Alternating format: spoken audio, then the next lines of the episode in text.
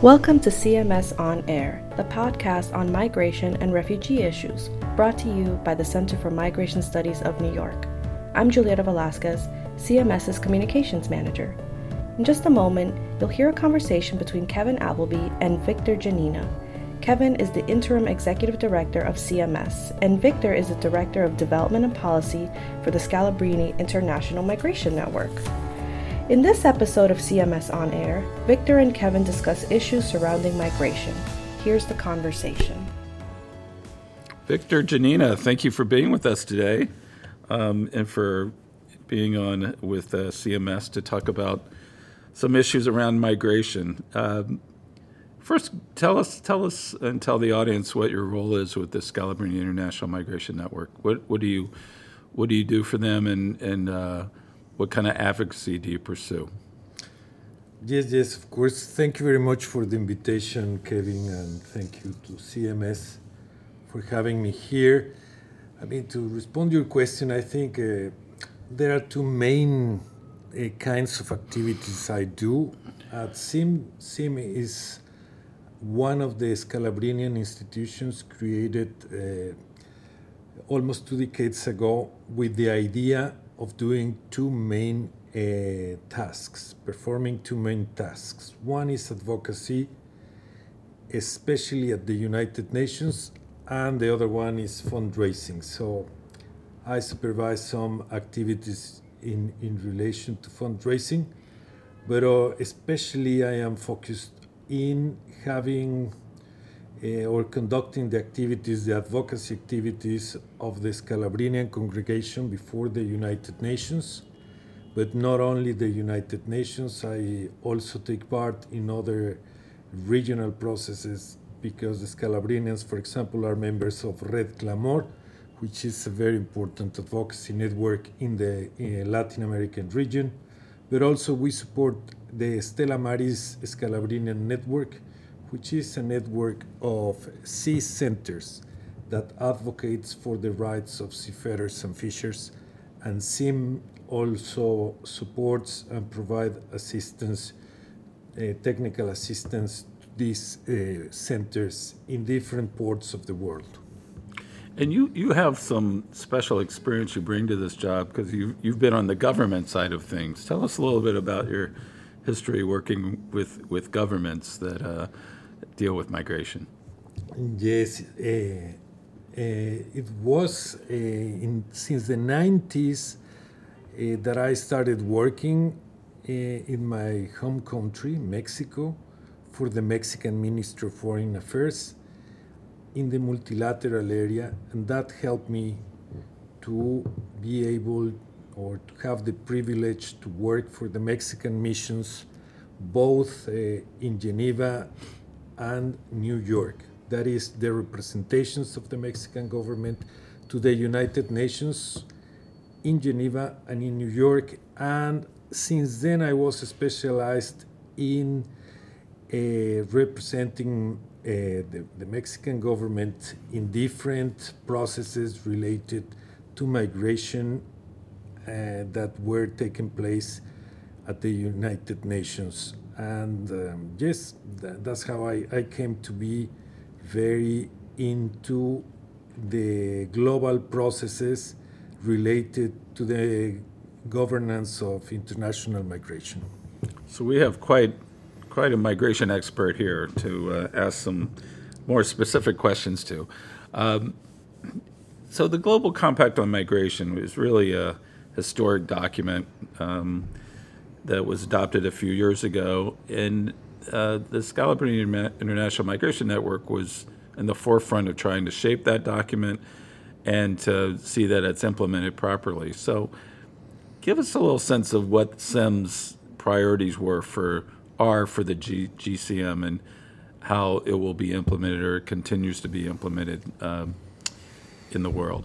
Well, SIM and the Scalabrinian congregation have a very rich experience in developing a model of inclusion and integration of migrants into host communities uh, through employment and uh, entrepreneurship uh, activities. So, uh, one of the main goals of the Scalabrinians in the process of negotiation of the Global Compact was sharing the good practice of this model with the states and especially focusing on the win win situation when you do uh, this kind of uh, integration of migrants into the host society, how it's beneficial for both the host society and the migrant himself or herself. So that was one of the issues.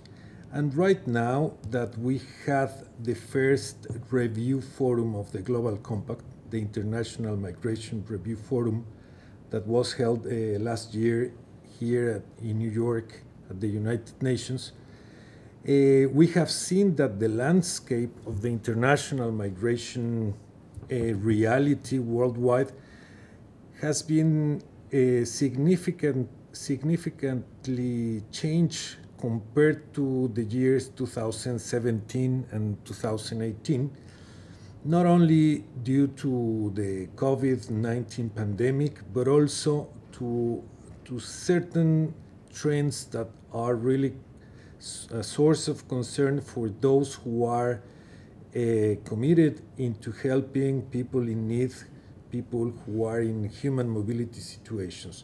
Why I say that? Well, uh, the COVID 19 pandemic invisibilized uh, migrants and closed many of the the possibilities they had to access, for example, services. They were discriminated in a very uh, significant way by uh, policies because they did not have access to health services, including vaccination and, and test.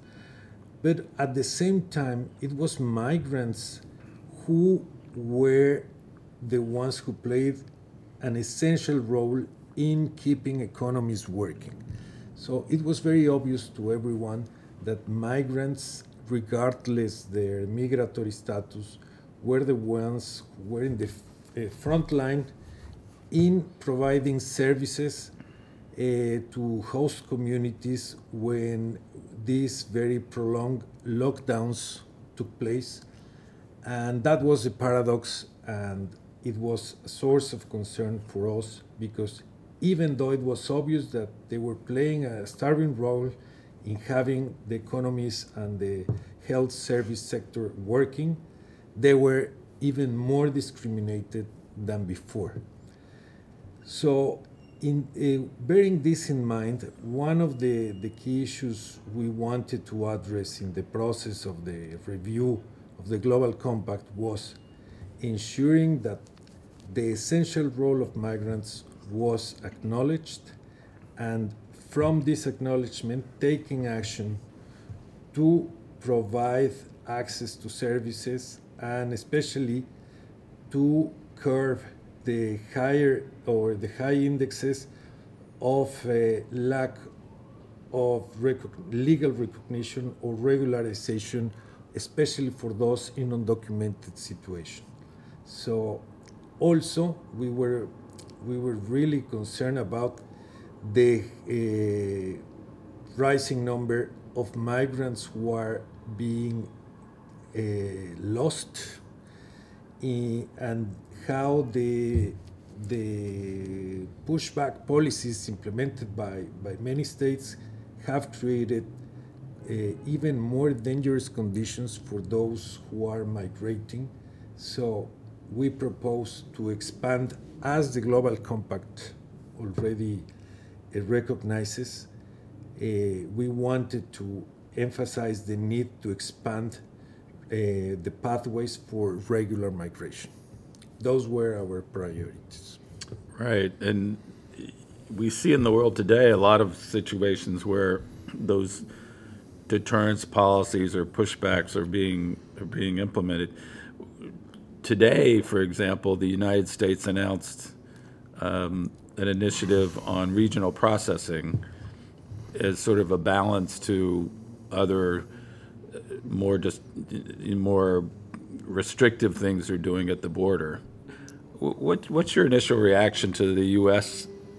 policy of, of maybe establishing these regional processing centers so that people don't make the dangerous journeys northward? Well, uh, unfortunately, uh, the US is not alone in this. Uh, we have seen that several countries have implemented what many activists and scholars call the outsourcing of the migratory and refugee procedures.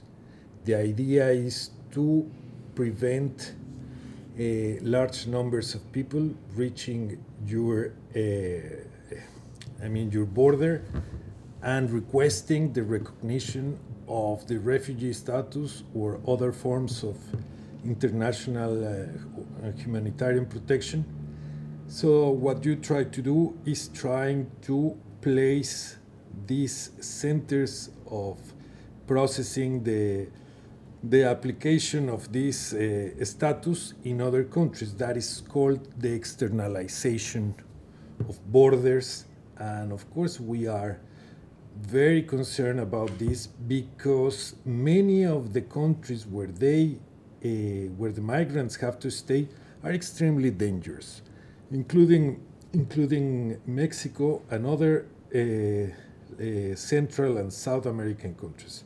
Central America and Mexico is an extremely dangerous area for migrants due to uh, the strong presence of uh, criminal organizations, transnational criminal organizations, dedicated to smuggling and especially trafficking, uh, human trafficking. So, if you uh, encourage migrants to, to stay in those countries while they, uh, the process, the, the refugee process takes place, then you are subjecting them to a high risk of being killed, kidnapped, or ex- uh, being also victims of extortion.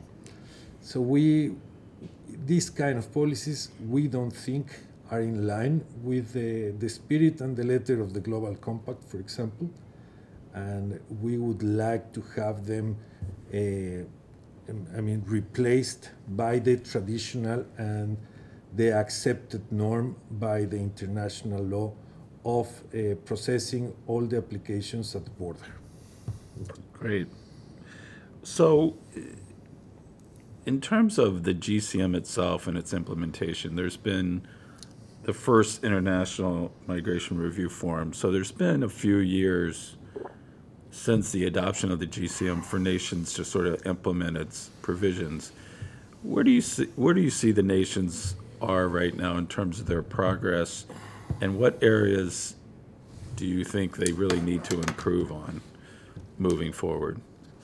Yes, I think uh, we have to to bear in mind that even the progress declaration that was adopted as a result of the of the International Migration Review Forum admits or acknowledges that uh, the progress achieved in the implementation of the Global Compact is uneven and very limited.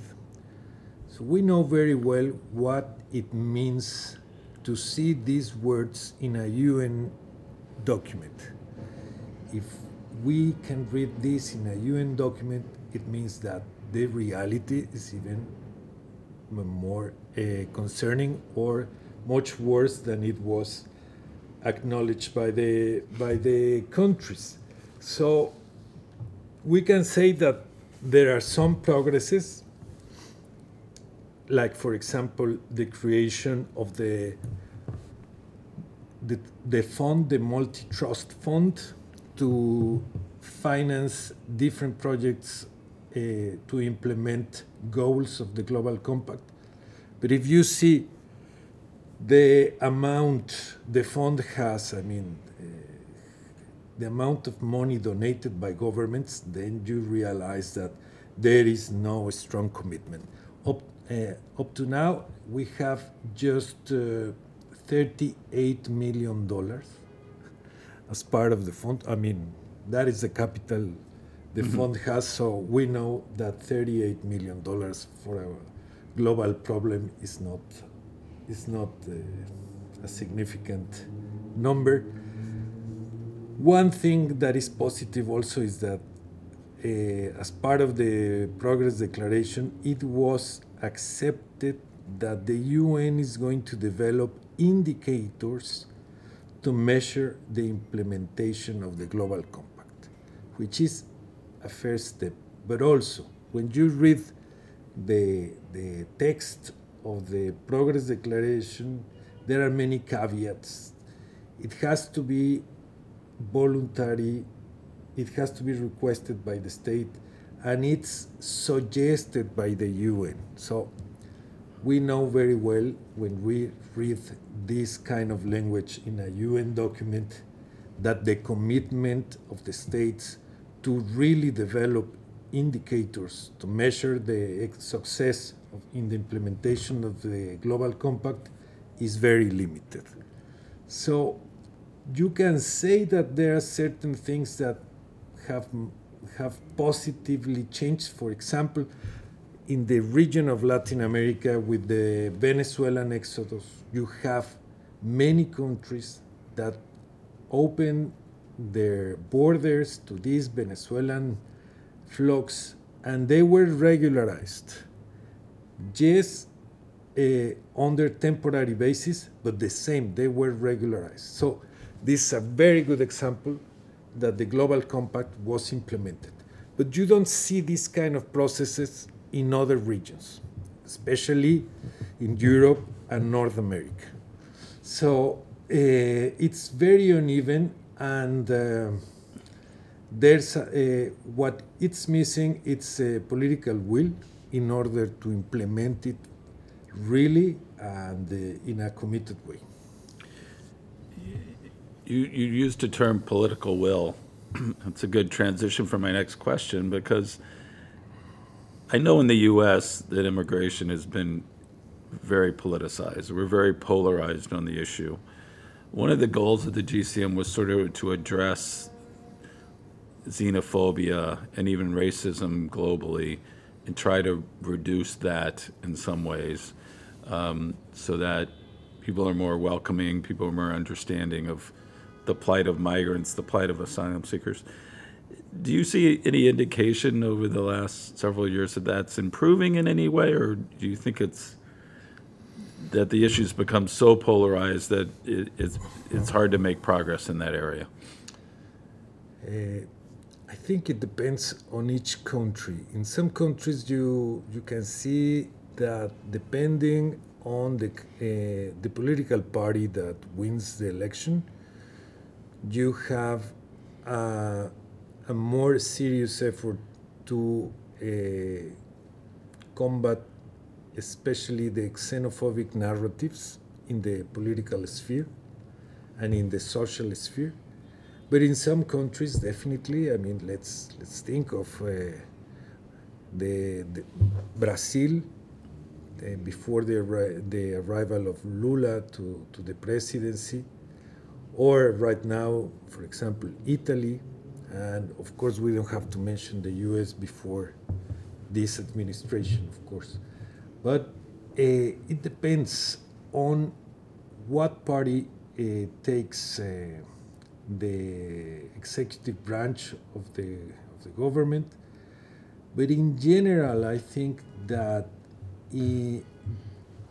because of the increasing numbers of migrants, even regions that were not characterized as xenophobic or racist are developing this. You know, for example, in Latin America, you see that the political discourse is becoming more anti-migrant, and in many respects, in a very nasty way, you know, using uh, the most, uh, uh, how can I say, inhuman uh, arguments you can use to justify the, the prohibition of new arrivals, for example. So in general, even in Africa, also, I mean, uh, the political discourse in Africa is also in some places, places of transit of migrants, is becoming also very anti migrant. So I think that unfortunately the trend is not moving in the right direction, even though in some countries, depending on the, the political party that uh, wins the election, uh, we can have a different uh, response to the challenges of migration. So, where where does the global community go from here on migration? I I know that sounds like a, a, a large question uh, that's sort of hanging out there, but we have the Global Compact on Migration. We have some limited progress there. Um, how would you advise advocates and other stakeholders to sort of engage this issue moving forward? Is there more that can be done? Is there more pressure that could be put on governments to really take the document more seriously, to contribute more to the to the fund? Um, what what what advice would you give advocates and other supporters of migrants uh, moving forward? Well, I think you have to to do advocacy activities in different layers. You have to do it at local level. You have to do it at a national level, regional and multilateral one. The issue, and you know this very well, the, the problem with the Global Compact is, is, is that uh, it's a very comprehensive document, but it's a non-binding document. This is very important states are not obliged to uh, respect uh, the content or to implement fully the content of the Global Compact.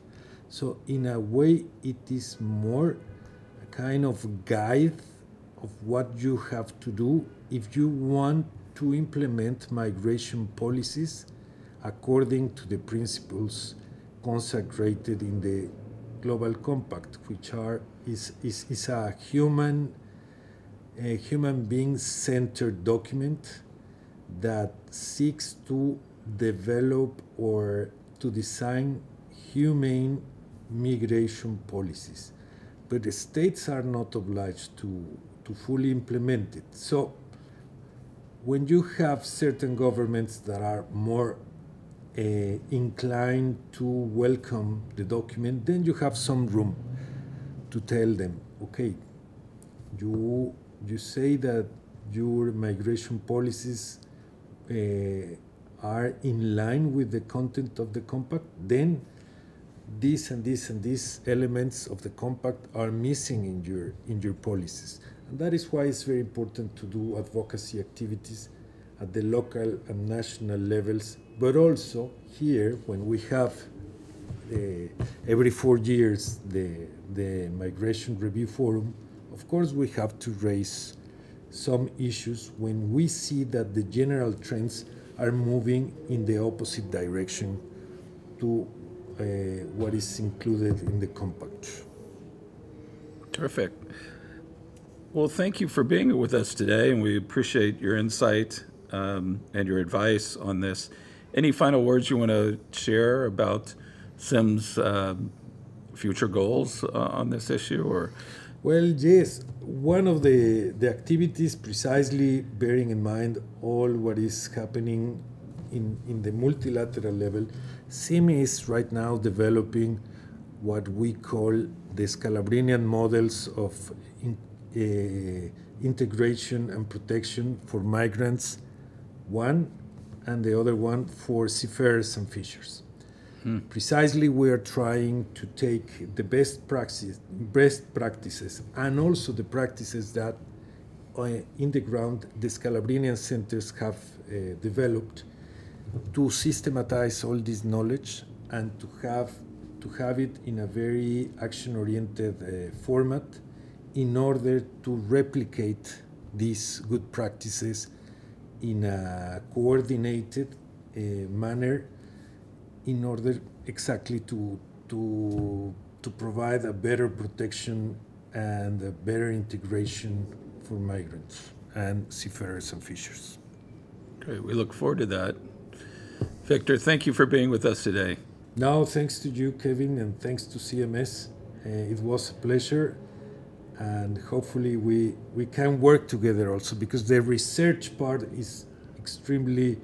Uh, uh, I mean, the the kind of work CMS does during the discussions and the negotiation of the global compact was also a very important asset. Great. Well, we look forward to working with you. Thank you.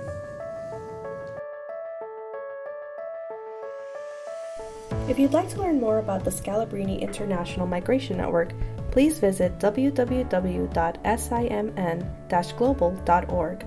CMS On Air's theme music is provided by The Music Case. For more podcasts like this one, please follow CMS On Air on Spotify, Apple Podcasts, SoundCloud, or wherever you get your podcasts.